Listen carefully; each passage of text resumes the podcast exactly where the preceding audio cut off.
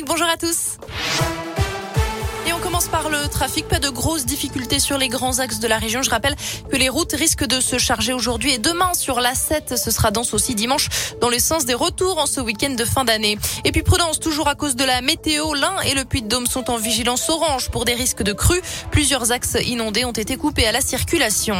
À la une, pas de jauge de spectateurs pour les foires, les salons, les zoos ou encore les parcs d'attractions.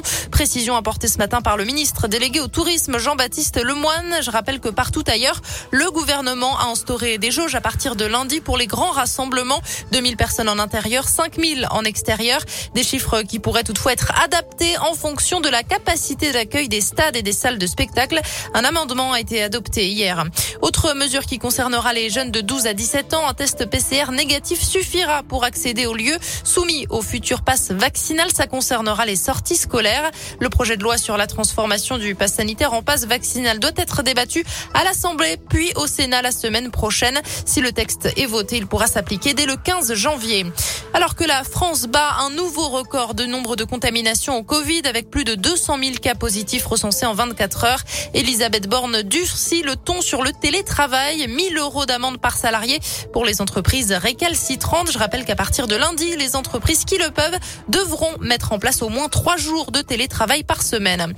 Dans ce contexte, les préfets sont incités à prendre des mesures pour le soir du 31 décembre. Demain, ça concerne la vente et la consommation d'alcool, notamment sur la voie publique, interdite à partir de midi aujourd'hui dans l'Ain, à partir de demain midi dans le Puy-de-Dôme. Puy-de-Dôme qui interdit également les rassemblements de plus de 50 personnes dans les rues.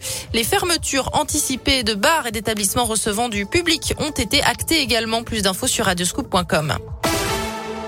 Cinq départements restent placés en vigilance orange par Météo France. On l'a dit, le Puy-de-Dôme, l'Ain, l'Isère, la Savoie, la Haute-Savoie, en raison des risques de pluie, d'inondation, de crues, mais aussi d'avalanches. La suite des violences commises samedi soir à Clermont. Deux jeunes ont été agressés. Le premier a reçu un coup de crosse sur la tête. Le second, une balle dans le bras. D'après la montagne, l'une des victimes est en fait poursuivie pour trafic de stupéfiants. Selon le parquet, ces deux jeunes de 18 ans seraient venus de Narbonne pour livrer plus de 4 kilos de cannabis à des clients clermontois. Une fois sur place, ils seraient dans un guet-apens. L'un des dealers doit être jugé cet après-midi. Elle accuse une médecin d'avoir voulu lui injecter du sérum physiologique à la place d'un vaccin anti-Covid. Cette patiente avait rendez-vous avec sa famille hier matin euh, chez une praticienne située à Écully dans le Rhône. Elle s'est finalement rendue compte de la supercherie avant de se faire injecter le produit. La police a été contactée. Une enquête est en cours. Et puis du rugby pour terminer. La réception du stade toulousain est maintenue ce samedi à Clermont sans limitation de spectateurs. Je rappelle que l'ASM n'a pas joué dimanche dernier à cause des cas de Covid qui avaient été recensés dans son effectif.